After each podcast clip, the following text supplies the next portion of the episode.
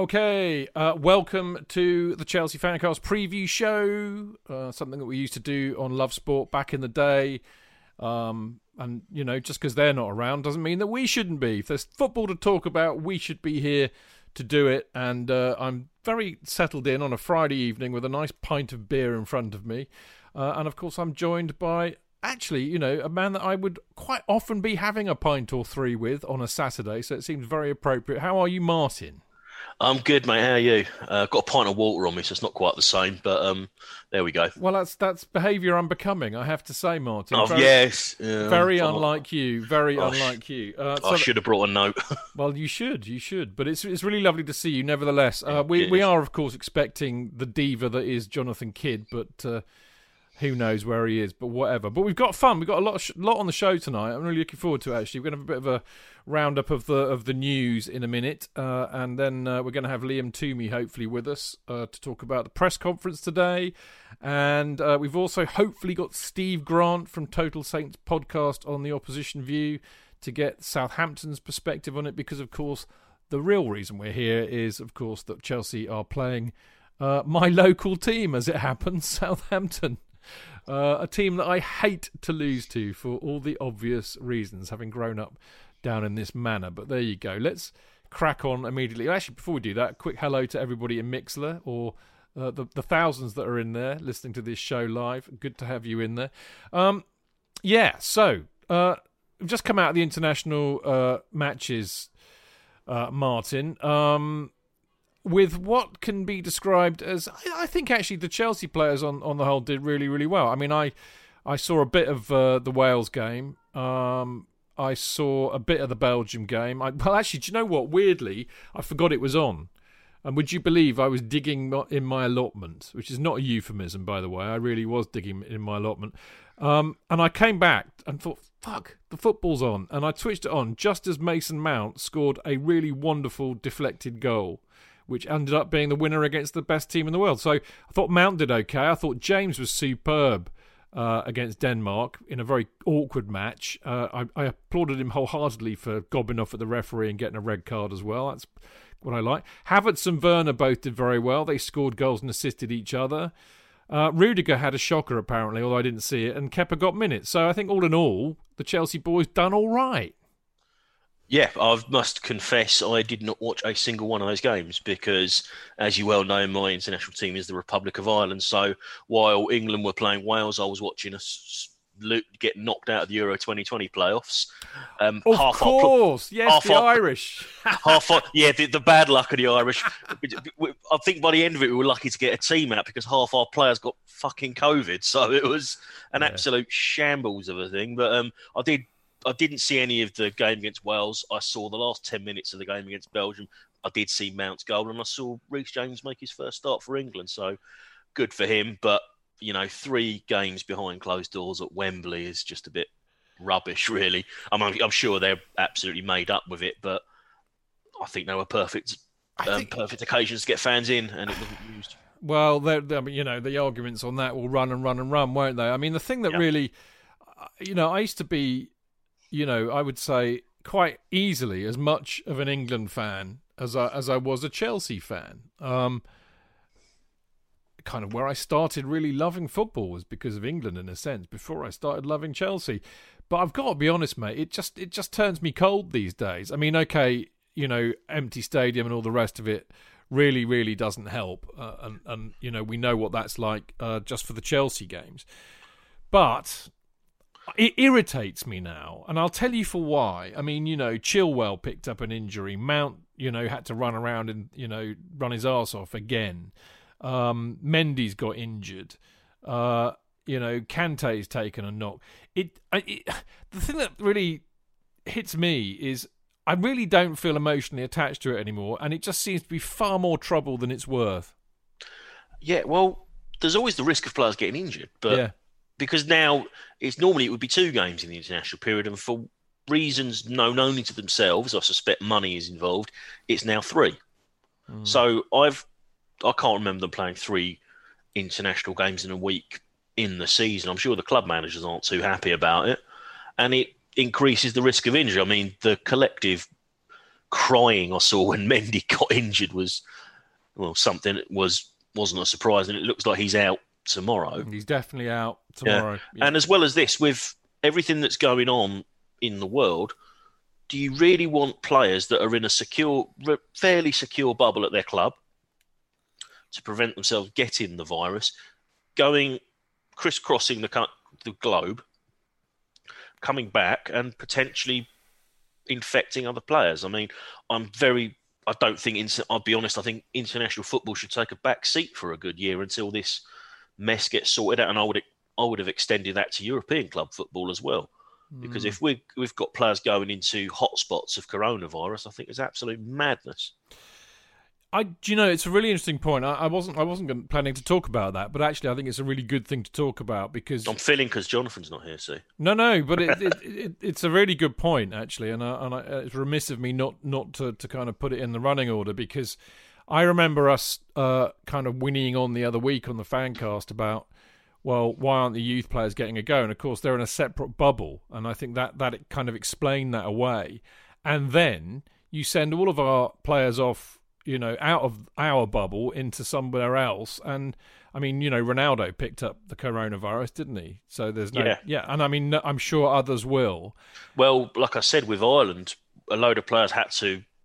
One got infected, others had to isolate, and they were all of the same club connections, so it will probably affect them.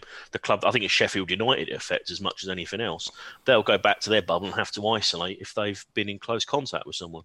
Well, they will indeed, and I think I don't know. I mean, if you know, the cynical part of me says that maybe the clubs and those who run football are saying, "Oh well, they're all fit and young; they'll all be fine. They'll just get it, and they'll feel better a few days later." But only takes one. I was going to say, and I don't mean to be more morbid or mawkish about this, but you know, the law of averages says that if they carry on being this lackadaisical about it, a footballer is going to die of COVID, and then what are they going to do? Yeah, they'll probably make excuses. It doesn't even need to be a footballer. I mean, I seem to recall in the first lockdown, Tammy Abraham was one of those who publicly expressed reservations on the basis that his father was an asthmatic and he didn't want to be putting himself at risk while the virus was in high prevalence. And there is that as well, of course. We shouldn't forget that. Well, there you go. They're all over now. But, of course, they're not all over because we're going to have to do it all again in the middle of November, which is a right pain in the arse. But... the upside of that is that it means that we'll do another Q&A podcast on the Monday evening. We had a lot of fun last Monday. We had a load of Patreon members in there on the Zoom session live. It was great fun, and a show that both Jonathan and I really, really enjoyed doing, actually, and Dan, I think, was in there as well. And who else was in there? Dane was in there too. We had a lot of fun, so we'll be doing that again on November the 16th. So there is an upside to the international break, so I should shut up moaning. One other thing that kind of crept up in the news, I was going to talk about Jorginho apparently after another contract. What for singing? Album daily one? I think it's just gossip, so I'm going to ignore it. What I am going to talk about really did happen, and I have to say, mate, I was a bit saddened by it. Ian Maatsen's gone on loan to Charlton. Now, why am I sad about it? I mean, you know, clearly you would have thought he wasn't going to play much. But I have to say, considering that our backup left-backs are Emerson and Alonso, both of whom were trying to be, you know, shifted out of the club, I would have thought, you know, it might have been an opportunity for Maatsen to come in. But at least he's going to a club where they look after our Chelsea players and they'll get game time. Absolutely. I mean, it's caught me by surprise because this morning my boss is a Charlton fan. And he just said, "Oh look!" He came out of the blue in a conversation. He said, "Our last left back we got from Chelsea did a good job. He was talking about Jada Silva, and then he said, "Oh, we've got another one." So, okay, what's his name? Couldn't remember it. I've checked their squad page, and there it is, big bold letters: Ian Maatsen's on loan from Chelsea. I was as surprised by it as you are, but if he's getting games, it can only be better for him. But I suspect in normal times, Emerson would have been out the door. And Maatsen would have been the third choice. Indeed. Well, good luck to Ian Maatsen. He played last season, didn't he? I can't remember who it was. It might Grimsby. Have been, it was Grimsby, wasn't it? And he looked. It's Grimsby in the League Cup. I think he played in. Yeah. Did he play in the one of the? Was it when we played Everton. Oh, was that Andrew? And I can't remember. I think it was Andrew, but yeah, okay. He looked good, and I wish him well because he looks a good player. Right, we're going to have a quick break, and when we come back, we're going to have Liam with us, Liam Toomey from The Athletic, who is going to tell us everything that happened in the presser with Frank Lampard today. See you in a minute.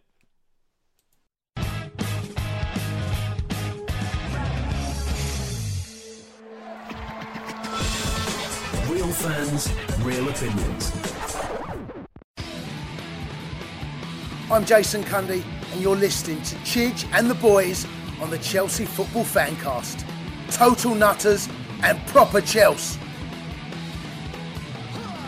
Footballfancast.com.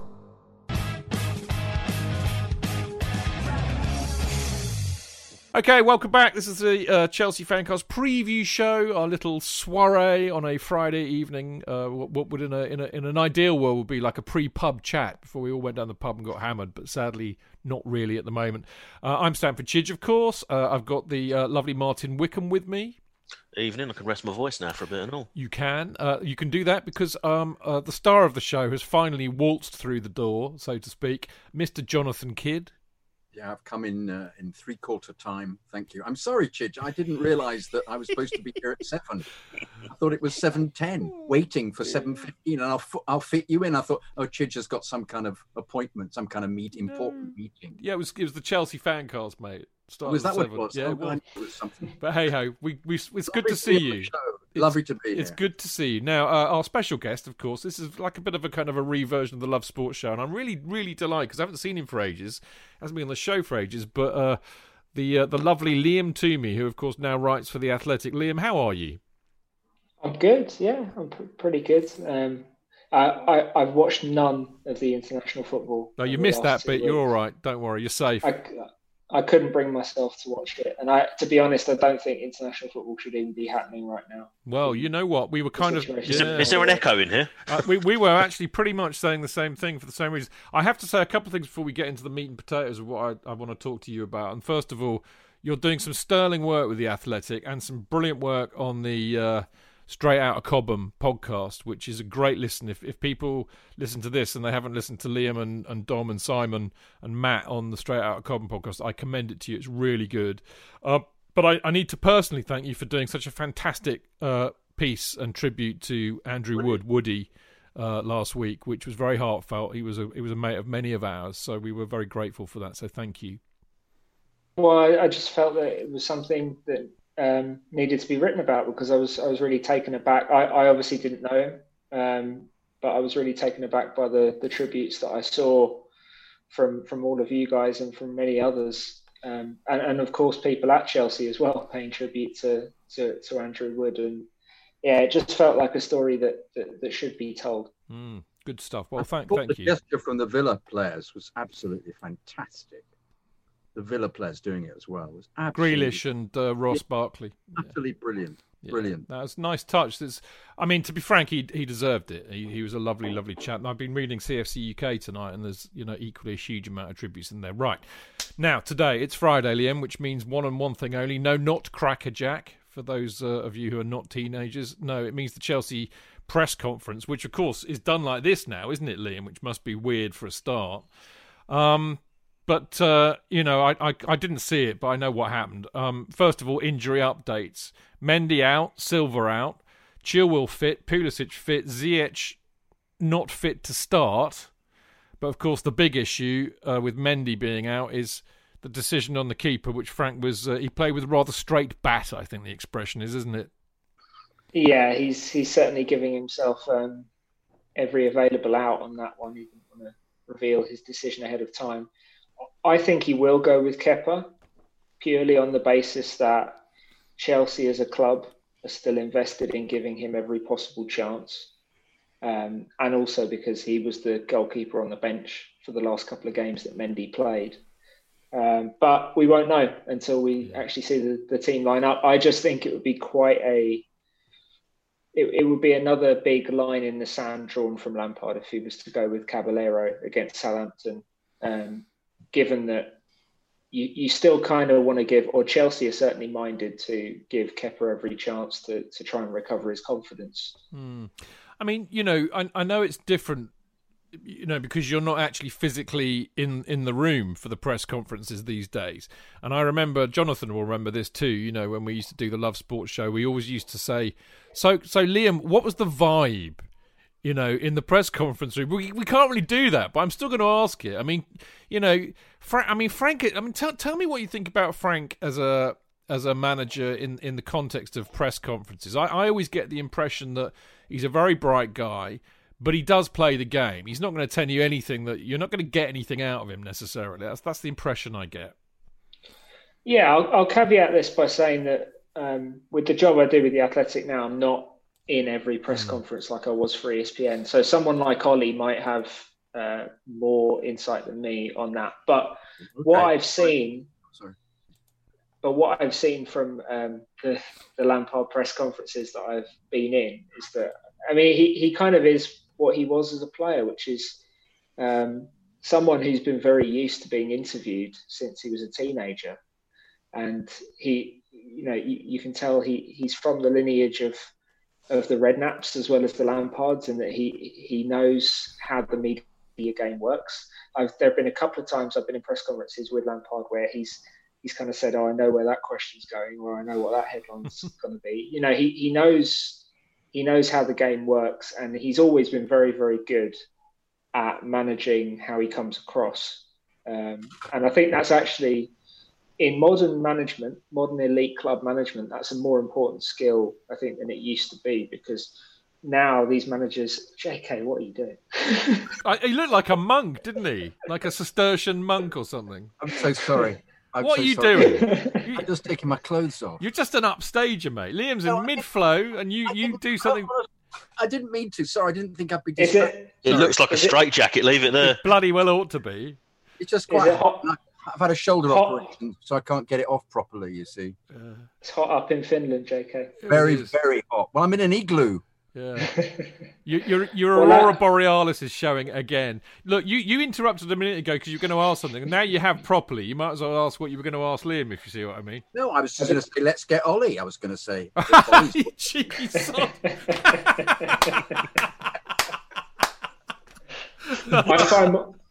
I find myself frequently saying that. Seriously, can I ask a question? Do you think Frank's looking a bit tense? I find Frank slightly more tense, I think, just a little bit than he was, and a bit more cagey, Liam. I'm getting that feeling with him. I think he's slightly under pressure because of the completely unfair aspect of people having a go. But I find it ridiculous that, you know, none of they do things like top. You see polls appearing of top purchases in the transfer window, and not a single Chelsea player's in it. I mean, I know that's probably just trolls or whatever, but nonetheless, is he I still feel that there is that kind of hangover from Abramovich being having bankrolled us before, and people paying no attention to the fact that, you know, United pay huge amounts of money for players as well. I just feel that he's a little bit less I don't know, avuncular, wrong word, but, you know, I just think he just seems slightly more guarded, tense. Yeah, guarded. Yeah, is that? Well, I think you get. I think he feels the pressure, and I don't mean that in the sense that he's cracking under it or anything. I think he does realise that this is the real Chelsea job now. You know, last year he had circumstances that made his job more complicated, but also protected him from criticism in some ways. He doesn't have that this time. Chelsea, the biggest spenders in the market in net terms. Abramovich has kind of won the transfer window for the first time in. Do we get a trophy years, for that, Liam? Well, I don't know. Spurs we'll see. They would. You could argue. I was intrigued because of the roller coaster of this. We're suddenly linked with Haaland. Did you see that as well? Everyone is going to be linked with Erling Haaland. Everyone. Is that is he coming to the end of his contract or something? He has next summer. He has a 65 million euro release clause, right, which is incredibly low for what is probably the best young striker. Well, I mean, along with Kylian Mbappe, the best young striker in the world. So he will be next summer. Him and Jadon Sancho will both be having basically their pick of elite European clubs, but Haaland they'll probably be even more buzz about because. By the way, price. Sancho was terrible for England during the week, just to say. It didn't hardly got a touch. Came on a substitute, was absolutely invisible. Glad one of us is watching. Yeah. Well, no, I wanted to watch because I wanted to watch James and Mount, to be honest. And James was fabulous, but he wasn't doing any defending. He was just coming forward, and he was putting in these wonderful crosses, and somebody should have been on the end of them, you know. And Mount was great as well. So you could have talked about that if you'd have been here at 7. Oh, but you weren't, so you can't. I got this WhatsApp from you, Chid. We've done. I even answered the Alexander Gordon because Chid's read out. Oh, I haven't seen that. I'll check that. What did you think? Did I get the job? No. Okay, but fuck you too. You had a jolly good go, James Alexander. Chid. You turned up. You know, basically, is what you say. You know. Yeah. You had a go. Well, that's good. I was like that. You know, you had a go, Chid. Well, I love you too. Shush. I'm going to talk to Liam about the presser. Sorry.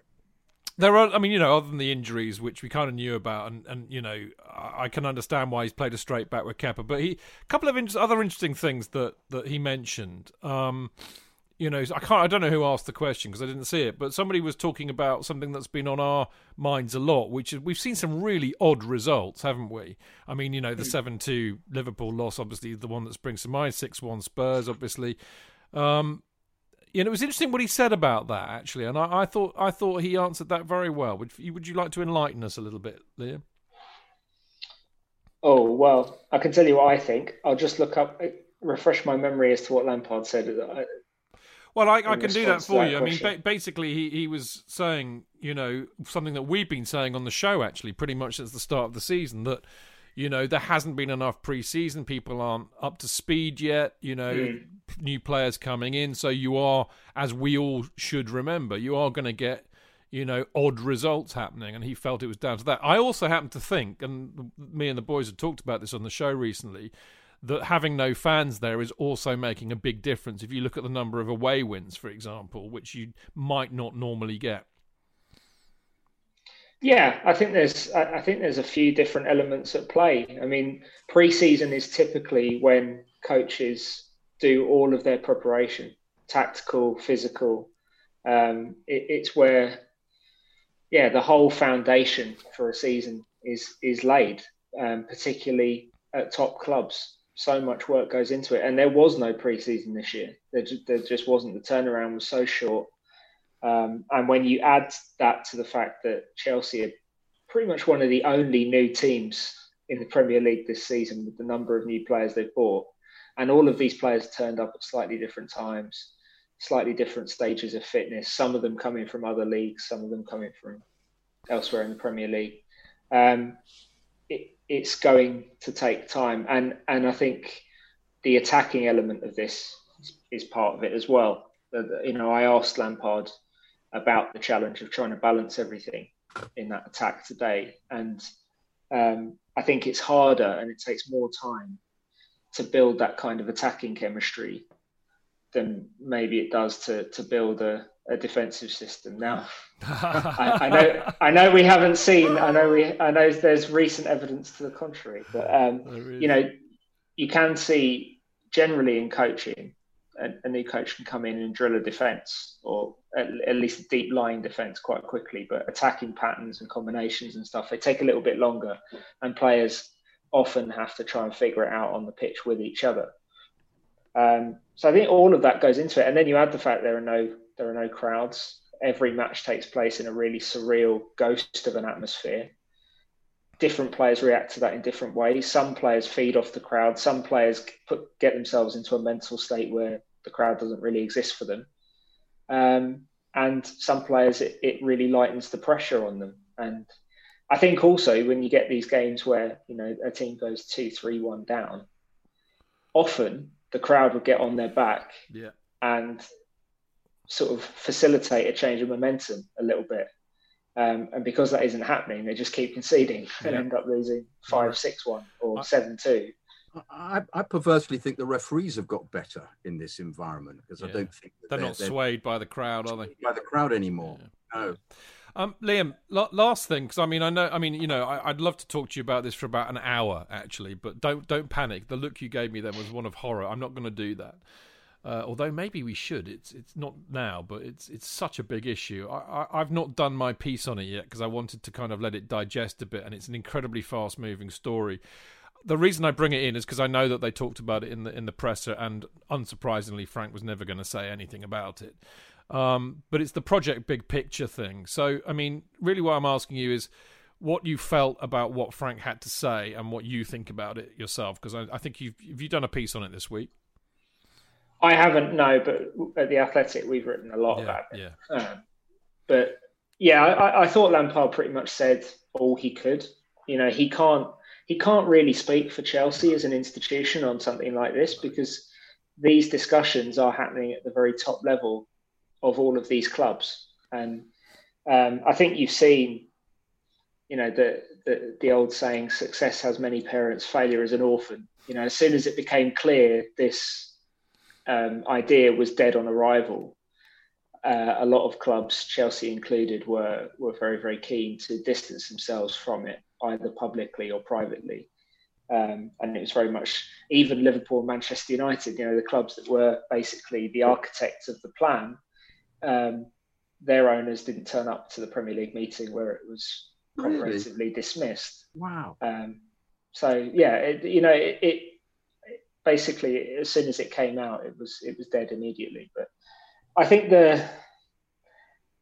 we discussed on our podcast about whether this kind of leads to a European Super League somewhere down the line. And I'm not necessarily convinced yet that we're on like a one track path to that, but it does seem like everything that's happening in the world and everything that's happening to the football ecosystem is speeding up the process of the top clubs wanting to grab more control and more power of the sport for themselves.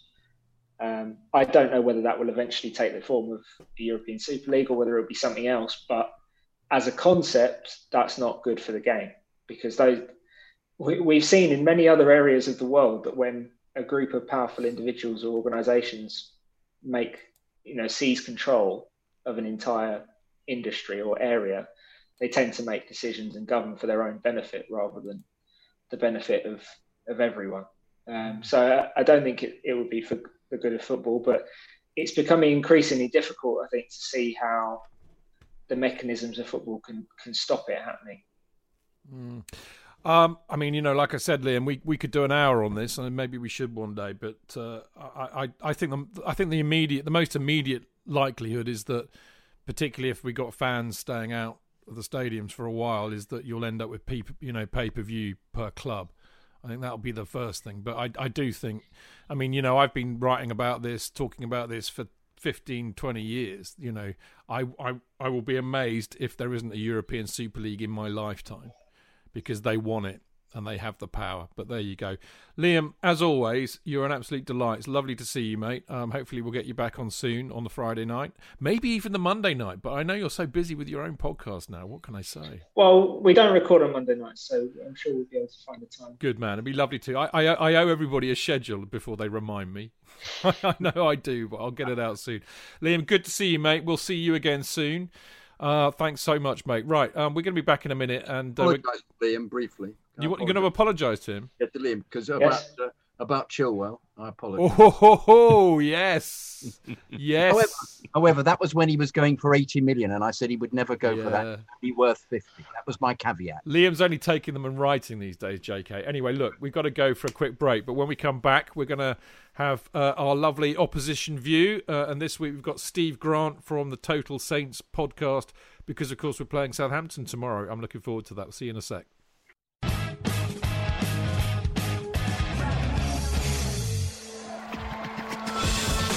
Real fans, real opinions.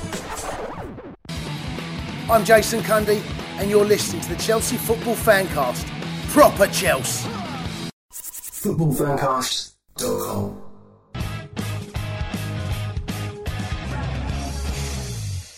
Right, welcome back. It's Chelsea Fancast preview show on a Friday night, live and direct on Mixlr, of course, for those that know. And this is time for what we like to call this. The Opposition View. Right, and we've got Steve Grant from the Total Saints podcast, because we're playing Southampton tomorrow, which, of course, well, Steve probably won't know this, but I am currently in Winchester, so they are technically my local team, right? So, but don't have a go at me. I lived in London for 30 years. What can I say? But I mean, most of my school friends are Southampton fans, Steve. So this is a bit weird for me. I mean, what can I say? Well, we've kind of swapped, because I'm actually in Croydon. So. Well, there you go. Fair enough. It's a bit like that's not London. It's Surrey. Oh yeah. Well, don't get technical, but that's a bit. That's a bit like the house. Let's see what the lockdown status says. That's a bit like the Houses of Parliament when MPs pair up because they want to piss off down the pub rather than vote. So we've kind of cancelled each other out. I like that. Right, we got you lot tomorrow. Your form, it's been interesting, isn't it? Because, I mean, how on earth did you lose 5-2 to Spurs, first of all? But we managed to give Son Heung-min the same goal four times. Yeah. I mean, it was just an extraordinary spell of non-defending, where we basically just played directly into their hands, really. Just got everything completely wrong for 45 minutes in that game, because we were well on top at half time. Should have been 2 or 3 clear, and then all of a sudden they equalised right on the stroke of half time, and we just kind of collapsed in a bit of a heap in the second half. But I mean that is a bit of an outlier. I mean, I know you lost 1-0 to Palace first up, but I mean the last couple of games have been all right. You've beaten Burnley away, which is no. I mean that's not easy, really. People we've got a terrible record up there as well. Well, a lot of people have. They're not easy on their own patch. And I mean West Brom. I mean we drew 3-3 with them, so they're clearly one of the best teams in the league. So for you to beat West Brom was a good result. I mean, I get the sense that things are picking up for Saints, and obviously Danny Ings has been front and centre of that, hasn't he? Yeah, definitely. You got to still credit everybody else, because without the work that he does, without the work that they do, he would really struggle, because you got to get the service. I mean, you can't. I mean, he's not Lionel Messi. He's not Cristiano Ronaldo. He's not producing goals for himself. It's all a big team effort. But ultimately, he's the one that's in front of goal to take them all. And you're underestimating him. I think he's terrific. I think his positional play, his ability to sniff out goals, is absolutely fantastic. Scored for England in the week. Yeah, in situations where you don't. He sort of lingers a bit on the edge of the area and then moves around. I think he'd get goals even with bad service. I think his running style was fascinating, because last season I think he scored 3 goals as a direct result of chasing down the goalkeeper. Yeah. And basically, like when the opposition's kind of passing it around the back and it ends up back at the keeper, quite often they can kind of get lulled into a false sense of security, because he's kind of ambling around, and then all of a sudden he'll just break on them. And they don't. Samuel Eto'o used to do that. Eto'o used to score goals by even standing behind the goalkeeper and waiting for the goalkeeper to put the ball down, and then he'd turn and he'd come and kick the ball away. And it was perfectly legitimate, just because the goalkeeper had fallen asleep for a bit, But no, I'm sorry. I'm a big fan of Ings. Forgive me. I've got to be honest. Yeah, I am too. Fantastic. Yeah, fantastic. I am too. Considering the injuries he came back from as well. Yeah, exactly, Martin. Yeah, I was going to say that. But there's another reason why I'm a big fan of Danny Ings. He's the third most famous person born in Winchester after me and Wayne Bridge, so he's all right. Yes. He's all right. But anyway, we digress. I want to talk to you about Hassan Hooter, but I'm gonna wait for a minute, because we are talking about the players. Obviously, we've got 2 former Chelsea players there in Oriol Romeu and Ryan like a lion against Ryan Bertrand, who Chelsea fans have, as these boys will tell you, that a huge affection for Ryan Bertrand, or Ryan Bertrand as we used to call him back in the day. I actually quite like Oriol Romeu too. I mean, I had this spate, Steve, where I would get asked to usually buy some brand or something. I would go and get to interview a player at Chelsea, and then weirdly about a week later they'd be sold. So I'm not welcome at Cobham anymore. Unless they want to get rid of somebody like Emerson, I'm happily interview him. Obviously, how have they done at Southampton? I mean, what's your view of them as players? I mean, Bertrand's been superb pretty much from the moment he arrived, and it's very strange, because despite the fact that he's clearly one of our better players and just the maturity that he shows on and off the pitch is should be an inspiration to basically any young player. He seems to be relatively underrated among the fan base, which seems, I mean, it's always baffled me that, but I think the fullback position has been so important for us that we kind of almost take it for granted now.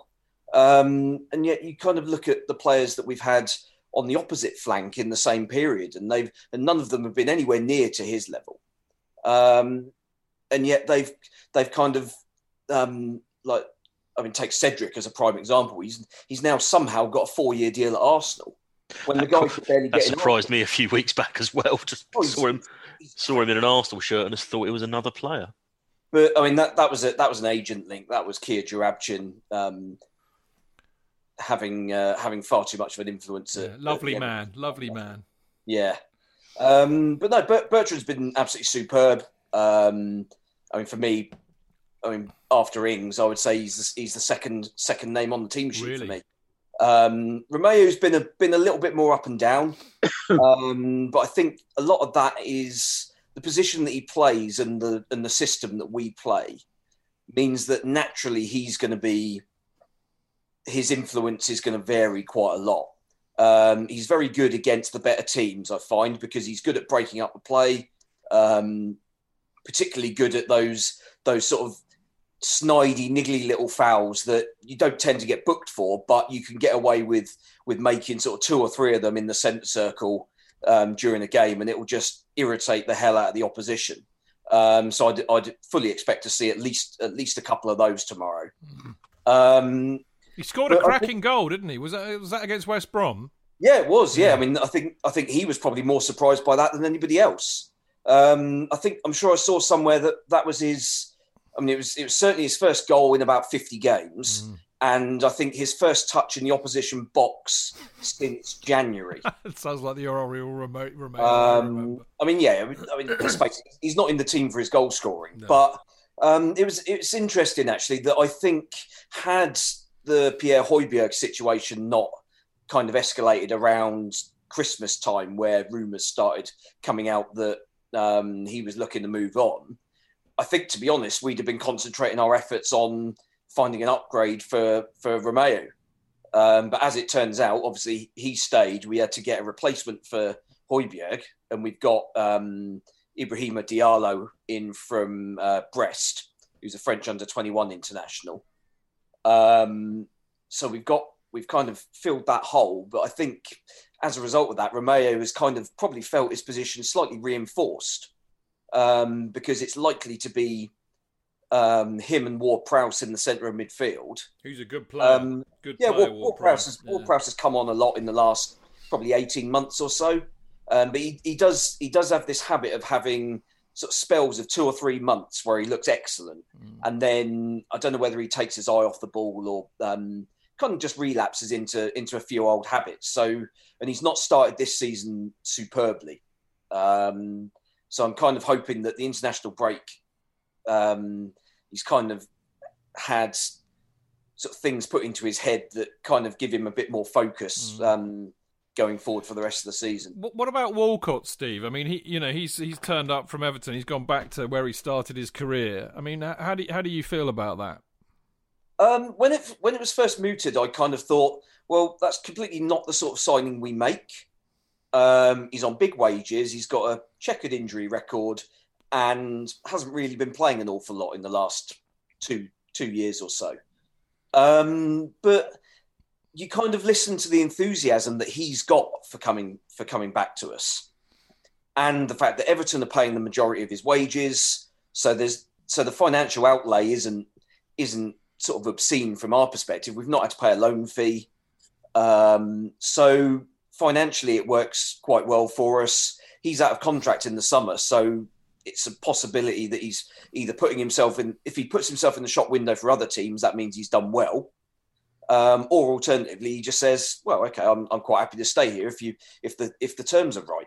So I think it's a signing that makes an awful lot of sense. Other than the fact that he's the wrong side of 30, which, as I say, is kind of just completely not what we do. So it's quite unusual in that respect. So tomorrow, I mean, I'm just looking down, you know, at the list.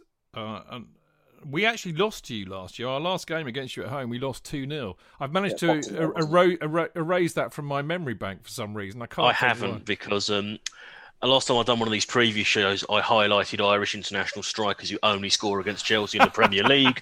So in the habit of David McGoldrick, Callum Robinson, I'd like to bring to the table Michael Obafemi. And that's not Obafemi either. Yeah. Just trying to think whether Shane Long scored against you as well, because I'm sure he has.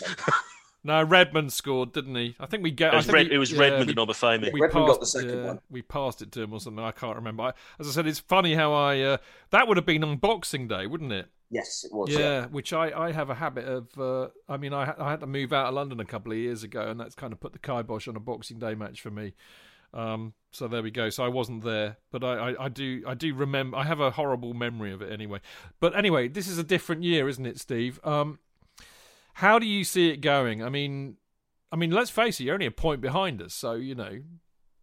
It's an interesting one. I mean, I think I've been very surprised by your transfer dealings in the summer, because it was painfully obvious to basically anybody watching that your problem last season was your defence. No, really. Going forward, you've been fine, and yet in the close season, it's we're just going to spend all the money on signing all of the sort of high profile attacking players for massive money. I mean, obviously, you've then since gone and got Chilwell and Silva, Thiago Silva, but it does seem as if Lampard's kind of, if it works out in a sort of Keegan-esque, we'll score one more than you system, then I think neutrals will actually quite enjoy it, because it'll be really entertaining.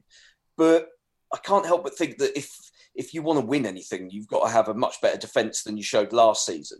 And, the West Brom game kind of showed that it's not really improved yet. But I think in terms of the way we'll set up, I think we'll play the way that we usually do at Chelsea, and that we'll probably look to sit deep and hit you on the counter attack. It worked absolutely perfectly last season. In truth, we probably should have won by more than the 2-0. The way that game went, but I don't. I think it's one of those games where all three results are up in the air. I think, you'll be favourites, obviously, with the attacking spoils that you've got, and the fact that our defence is somehow worse than yours. But I think there's a possibility there that a lot of your players come back from international duty having played 3 games in the space of a week, and are possibly a little bit jaded. Yeah. We've only had, I think, obviously Ings played the Wales game, but he didn't come off the bench in either of the 2 competitive games. Ward-Prowse, likewise. So we've not really had too much exertion this week.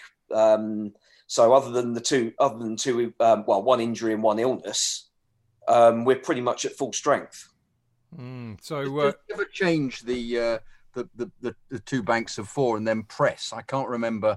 I can't work out what tactically happens. Does he change? Yeah, we play quite narrow. It's a very narrow sort of equivalent of 4-4-2. So it's effectively a 4-2-2-2. So you have the 2 holding midfielders sitting in front of the back 4, and then the 2 slightly more advanced midfielders, which I would imagine tomorrow will be Nathan Redmond and, it's probably going to be Theo Walcott, because the other 2 options are both unavailable. And what they will do is they will play quite narrow when we have the ball, which means that the fullbacks are quite important. They'll overlap a lot.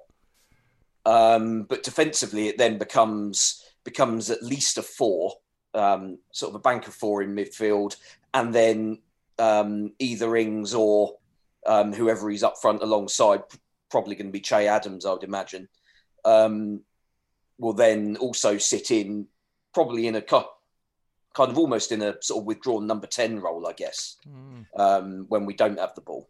Yeah, no, I was just intrigued by going back to the Spurs game, is that it appeared to be just long balls that were your undoing, which and Son is such a good player at dealing with that. Yeah. So it was obviously you were attacking quite high up the pitch. And it slightly goes counter to what you're saying about them essentially being in the two banks of four and then moving forward. I think but you do push up occasionally, don't you? Yeah, it depends on whereabouts on the pitch. I think when the ball's in the opposition third, we will push up high, and you'll kind of have a swarm on both the goalkeeper and the back four. Yeah.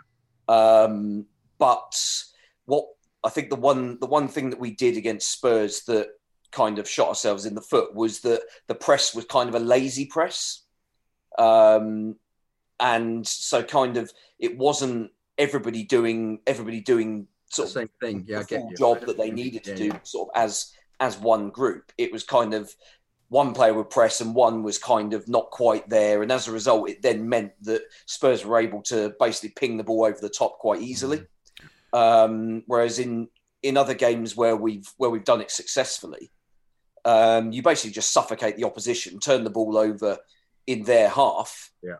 I'm sure I saw a stat that our games last season contained the most ball turnovers for both sides. But I think so basically we're rubbish at keeping possession. I'm a fan of Redmond. I think Redmond's a really good player as well, and I think he's. I don't know what you think. Is he inconsistent? Every Steve, time we need to move it on a second. Sorry, JK. I'm going to nail your colours to the mast. I have to be honest, mate. I never predict Chelsea are going to do anything other than win, so I would expect nothing less from you.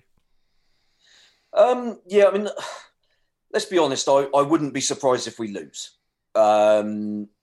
We're still not quite, even though we won the last two games, we're still not quite where we were, even in the sort of restart period. So I still think we'll probably lose, but it'll be a narrow one, I think.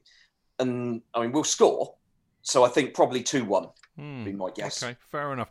Steve, wish you all the luck in the world with that tomorrow. And, I'm sure none of my Southampton mates are listening to this because they would never admit to it anyway. But I do have a soft spot for Southampton. So I kind of wish you a bit of luck, but obviously I hate that we win. Enjoy the rest of the season too. Hopefully we'll get you back later on in the season as well. And finally, it's Total Saints podcast, isn't it? Yes, that's right, yeah. Available on all podcast platforms and some rubbish ones as well. That's what I normally say about ours. But yep, Spotify, that's iTunes. And on Patreon as well. Oh, you're on Patreon? All right, good on you. All right, mate. Well, look, thanks very much for joining us. Really appreciate it, and we'll see you again soon. Cheers for the invite. Pleasure, mate. Cheers. Thank you. Cheers. Speak to you later. Cheers, guys. Right. So, there you go. So, actually, that's really interesting, chaps, because I didn't know they played 4-2-2-2. I thought I always, because we kind of did that the other week. I thought it was a made-up formation, but actually, hearing Steve talk about it, it kind of makes a bit of sense, Martin. Yeah, I think. I'll be honest. I'm hardly the tactical guru here, but we know I'm not. Yeah, well, I'm certainly fucking not on a Friday evening. But does that mean it's me? Does that mean? Yeah, that's why you're here, JK. You're here for technical input. You're our technical advisor, mate. I asked quite an interesting question, didn't I? Which he responded with the fact that it was 4-2-2-2. But yeah, when he plays, when Frank plays Abraham and Werner, surely that's what it must be. Yeah, there must be two playing up there. Otherwise, That's a great segue, mate. How do you think? I mean, I think it's confused by the fact. I mean, we have so many key issues about this match due to the injuries and stuff, and it's really hard to kind of separate them. So maybe I'll just leap into the key issues. Kepa or Caballero, who partners Kanté? That's a runner, I heard that Kanté's carrying a knock. Who starts up front? Is it Werner or Abraham, or is it both? How does he fit both Havertz and Mount in? He's got Pulisic available, Ziyech possibly to come on. This is such a hard game to predict what the starting lineup's going to be, I think, JK. Oh, completely. And and what happens to Giroud? Of course, it's one of his great games. He scores against some time, doesn't he? Well, Martin, I know Martin was at that match because I remember getting quite pissed in the cock with him. Not the cock, the Giddy Bridge. It was in the Giddy Bridge, weren't it? Yeah. Before, possibly afterwards too. But it was It was one of those great games, JK. One of those games you go to, and that's why it's great, where you were absolutely shit-faced. It's a great away at Southampton, and we were abject beyond shit. And then Oli Giroud came on and just absolutely blew it away. He was brilliant, wasn't he, Martin? Yeah, I mean, the transformation from first half to second was unbelievable. And then first goal was just wonderful, wasn't it, Martin? That first goal. Yeah, I mean, it was just there was no hope, and then got one back. Then the second. What I remember from that second half was that Conte, rather than being on the touchline the whole time, just buggered off. Someone else was doing the coaching and organisation, and the comeback was on. And then a week later, we beat them at Wembley in the Cup semi-final when Giroud scored another belter. Yeah, I remember that. The little slalom through the penalty area. So, okay, I mean, kind of like, as I said, we kind of turned it round on its head a bit. I mean, you know, Martin, Kepa or Caballero for you? Caballero. Just because I think, I appreciate what Liam was saying about how much money they have invested in Kepa, but as far as I'm concerned, he's a busted flush now. JK? Yeah, I think it'll be the same. Yeah, Caballero. Yeah, I think Frank will pick Kepa. Actually, I think he will, but I prefer him pick Caballero. And so do I. I think this is beyond unfortunate. I'll be honest with you, chaps. My heart sank today. I mean, I knew Mendy wasn't going to be playing. That's bad enough. But then when I heard that Silva can't play because he's. I mean, this is the other thing that we were saying earlier on, Martin, about what is the point of international football. Silva's not injured. He's just knackered. It's ridiculous. Anyway, the fact that we lost Mendy and Silva, which were, you know, our attempt to apply a band-aid to the defence, it really made my heart sink. So we, you know, let's be honest, Caballero's not the answer, even if Kepa certainly isn't. Well, so... I think one of the problems, maybe, who plays centre-half. Well, that's what I was getting to. I mean, you know, we know Silva. So, I mean, Rudiger had a shocker by all accounts for Germany. Yeah, because Martin and I didn't see it. So tell us more. Well, just, you know, he's just completely unreliable. Was it Scheisser? Hey, well expressed. Was it absolute Scheisser? Complete Scheisser. Well, no, I don't understand how he got picked. I don't understand why he was selected for that game. And, of course, except Werner scored a wonderful goal and was great. And so was Havertz. They were great. You know, but... I didn't get that selection at all. No, he's clearly got the, you know, he's like a kind of just runs around slightly out of control. He's like he's like the other bunnies in the Duracell bunny ad. You know, he's the one who the non-Duracell bunny who flails mad. That's the one who blows out midway through. Run out of juice. Exactly, he's that one. Yeah. So so if he picks him. It'll be back to who does he pick him with? Zouma? Does he pick? Or it should be. Is it going to be Zouma or Tomori? And Christensen played very well indeed for Denmark during the week. So did he come off at half time? Was that planned, or did he have an? No, he didn't. I didn't. Well, he was only playing England, to be fair, J.K. But... I'm pretty sure he came off at half time, and I don't know whether that was an injury or because he got a yellow card in the first half. I can't remember. Who would you two pick in? I mean, you know, we know Aspie. I presume Aspie will start and Chilwell will start. So, given that, who is the central defensive pairing? Zouma and either Rudiger or Christensen? Or Tomori. So, who would it be for you? I personally picked Tomori. But once again, we don't know what's been happening in training. So, Frank... Well, not a lot. Actually, he would have... Well, because Tomori wouldn't have been away with anybody, would he? No, because he's England. He played for England, if you remember. So he wasn't picked for England, so he'd be. He did make the squad then. The England squad. Yeah. No. I'm saying he'd be training at. So Frank would have. If you excuse the expression, Frank would have played with him all week. All week. Which might stand him in some good stead. That's not rumours. Well, I would be perfectly happy seeing Tomori play. I rate the kid. I really my pick do. My pick is Zouma and Tomori. Well, that would be my preferred back two. That would be mine. That's assuming we play back four. We could go to back three. So the other thing is, and I think there's a very interesting kind of theme developing going forward. You know, Kanté obviously gets the central defensive midfielder role. But I you know, from what I've seen this season, I would happily put Jorginho in with teams, you know, that we would expect to beat. And I would be less inclined to do so against teams that we know we're going to have a game against. And I would put Southampton in the category of a team I would expect to beat. So I would have no problem with Jorginho starting. But I think the bigger issue, now we've got all the other players coming back, the Pulisic, you know, Ziyech won't start, we know that. But I still think he's got to somehow sort this Havertz and Mount issue out, and the issue being, how do you accommodate both of them? I mean, I know how I would do it. I would play 4-3-3, and I would have Kanté, Havertz, and Mount. But I'm not convinced, JK, that Frank's listening to me. More for him, I say. Well, let's imagine. Let's say who he's going to select. It's Ziyech is coming on eventually, isn't he? Is he going to play Werner in the middle, or does he play Abraham and put Werner on the left? But he's going to pick Werner, and he's going to pick Havertz. So, but as you say, if Kante's injured, he'll... Well, I think he'll be all right, because he didn't say anything in the presser today, so I'm presuming he's okay. Right, so you presume he's going to play. Well, then Jorginho won't get in, will he? It'll be... it'll probably be Kovacic, I would suspect.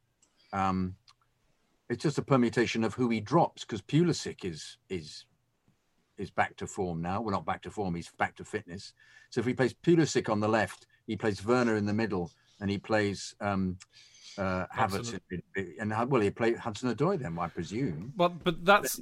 Then will he? Yeah, but that's you, I think, are... amazingly enough, agreeing with me. I mean, I would have Kanté, Havertz and Mount in midfield, and I would have Pulisic, Werner. I'd have Mount. Yeah, no, I said Kovacic. It wouldn't surprise me, though, if Mount played so well during the week, whether Mount played very well, both England games he played very well, whether you put, whether Mount doesn't make it in. I felt that the selection the other day, I thought was a bit dubious, but nonetheless, if the stars are there, is there a place for Mount? Does Mount come on as a sub? Does he come on as a super sub? I mean, look, I'll nail my colours to the mast here. We are a poorer side without Mason Mount, because I think... I agree with you. I agree. Mason Mount, he may not be Kai Havertz. Kai Havertz is clearly going to be a phenomenal footballer for this club, all things being equal. But Mason Mount... brings something to that team that nobody else does. The energy, the dynamism, he is essential to this team, and I think Lampard knows that. There has to be a way to accommodate him, and that's why I keep saying, Martin, it's got to be 4-3-3, and then you have your box-to-box midfielder, which I would say Mount is. You have your creative midfielder, which is Havertz, and you have your destroyer, breaker up of play, which is Kanté, and that allows you to play Pulisic, Werner, and I would imagine eventually Ziyech. But if he's not going to start on Saturday, then Hudson-Odoi as your front three. For me, that makes sense. But what do I know? I ain't got me UA for A or me UA for B. I haven't even got them myself. But I just think I've got a lovely pint of beer though. That's better. That counts for something. I think we seem to be at our best when we play with high energy. Yeah. And we don't dawdle. So I think we have to go with that. The only thing Frank may have to bear in mind, I'm sure he is considering it, the Champions League starts next midweek. Well, so indeed. There is that to bear in mind. So, people will get games. So I don't think people should be, throwing their hands up in the air if in despair or whatever, if a certain player doesn't play. I know there's that weird anti-Mason Mount thing on social media. No, but yeah, I know, but yeah, it has to be mentioned. Why? Why? Because it's irrelevant. Because we have to know what the idiots in the world think, we can tell them they're wrong. I do prefer my Chelsea Fancast and Chelsea friends silo, but I do know what you mean, Martin. But yeah, they have. Sadly, none of them are listening to this, but they have no relevance. They carry no weight. I mean, actually, do you know what? The reality is none of us do. Frank doesn't listen to this bloody show, and he'd be an absolute fool if he did listen to what we had to say, in a sense. So it is all irrelevant. But, I'm just going to throw one thing in here, actually, because it really picks up on what Steve was saying, JK. Given that they're going to play really narrow, and they're going to be, as our dear horrible manager Rafa used to say, compact. They'll be compact. And of course, the way that Spurs buried them was by just pinging balls over the top with Son racing onto them. I have a suspicion that this is a game where Jorginho might actually offer us something, because he does have that ability to ping a pass over the top for somebody like Werner or even Abraham or even Pulisic to run onto. And that could be useful. But does he get in, though? I was about to say, what happens? Do Jorginho and Kovacic get in? Or does he rest players for the Champions League game? Or do they... What's the structure? Yeah, but I wouldn't pay Jorginho against Sevilla. No, well, perhaps he gets in then and Mount doesn't. Perhaps Mount has a rest. from playing all the time for England. Yeah. Perhaps he brings him on as a sub. Perhaps you know, I'm intrigued to see who he thinks should play around Kanté, because Kanté will obviously be first choice. And how good was Kanté in the last match? Excellent, fantastic. Wasn't he? I mean, we said it afterwards, didn't we? He's getting back to his best, I think. Yeah. So he becomes undroppable, but then who do you fit with him?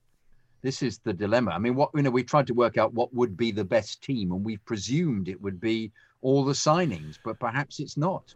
I think the really interesting thing about this is that, I mean, look, you know, if you talk to any current pro or former pro, they will say to you, you know, system schmistems. It's about players.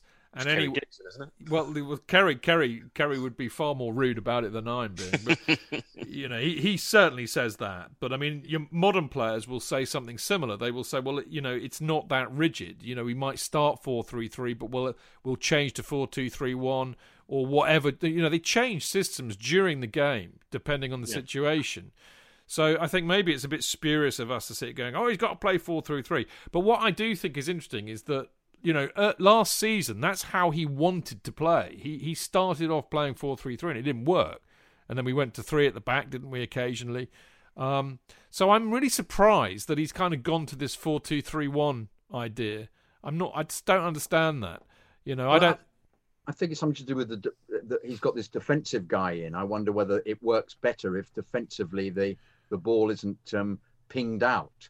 If it's actually there's a bit more thought about the marking or a bit more thought about. Well, it's the double pivot, isn't it? As those wallies on Twitter like to call it. You know, you've got, you know, basically Kanté and Jorginho kind of switching.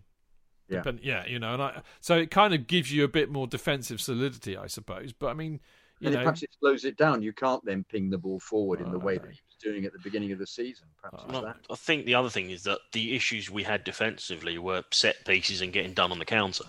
So if this is a way to, you know, count, you know, work on that, I think we looked a little bit better against Palace. Although I thought I was surprised how weak they were.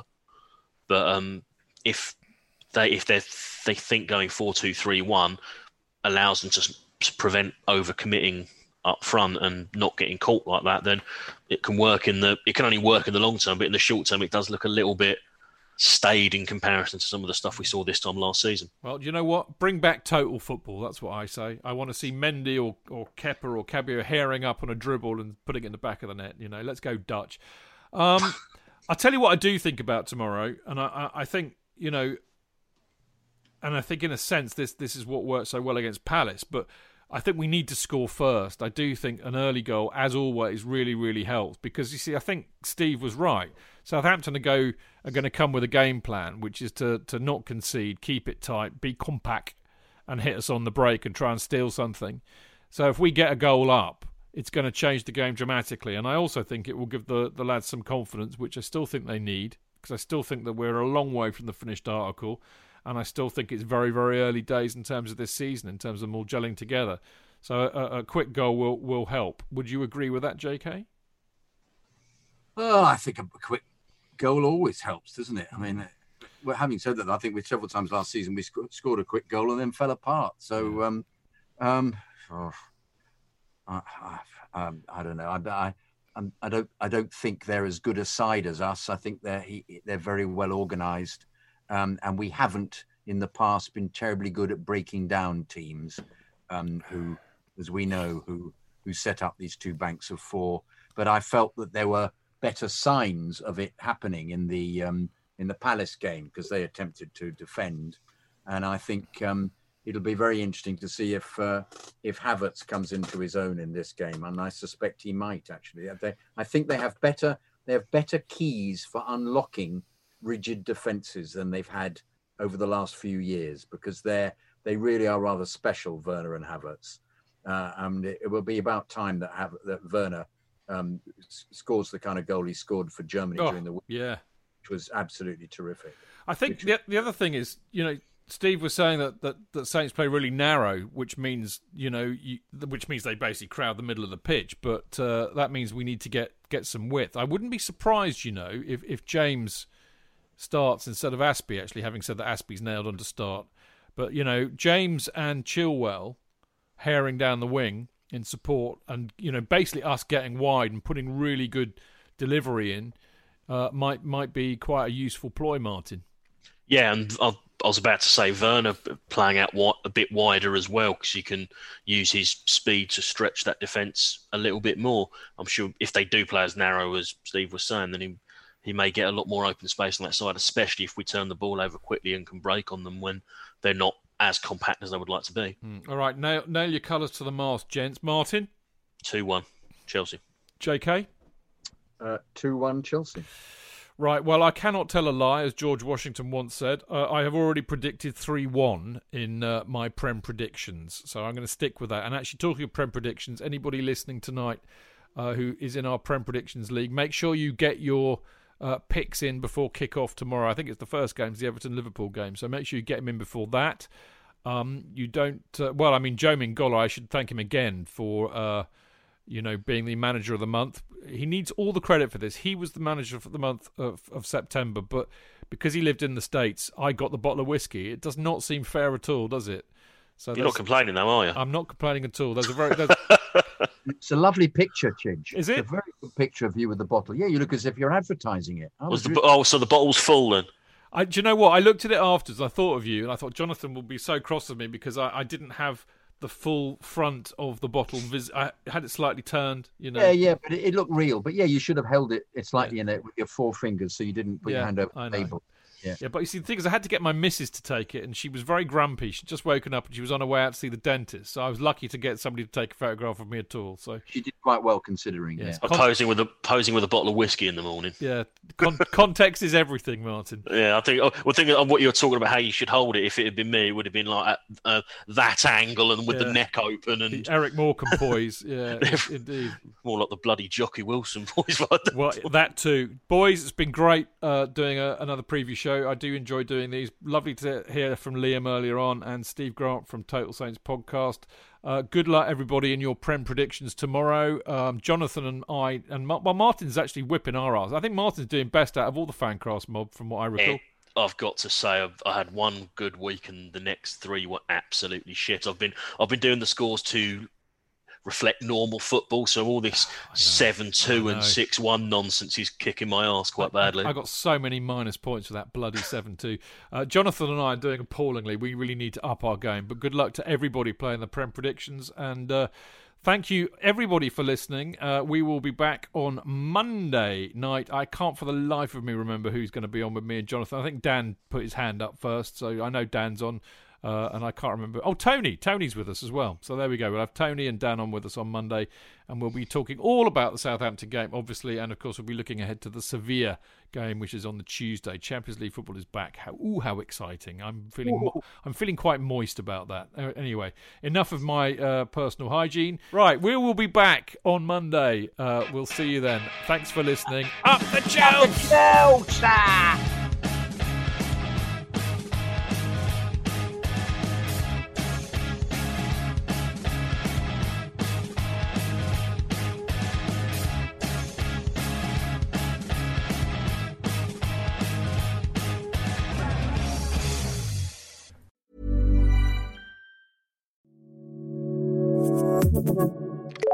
Acast empfiehlt. Podcasts, die wir lieben.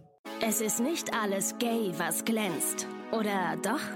Das klären wir jetzt in Busenfreundin, der Podcast.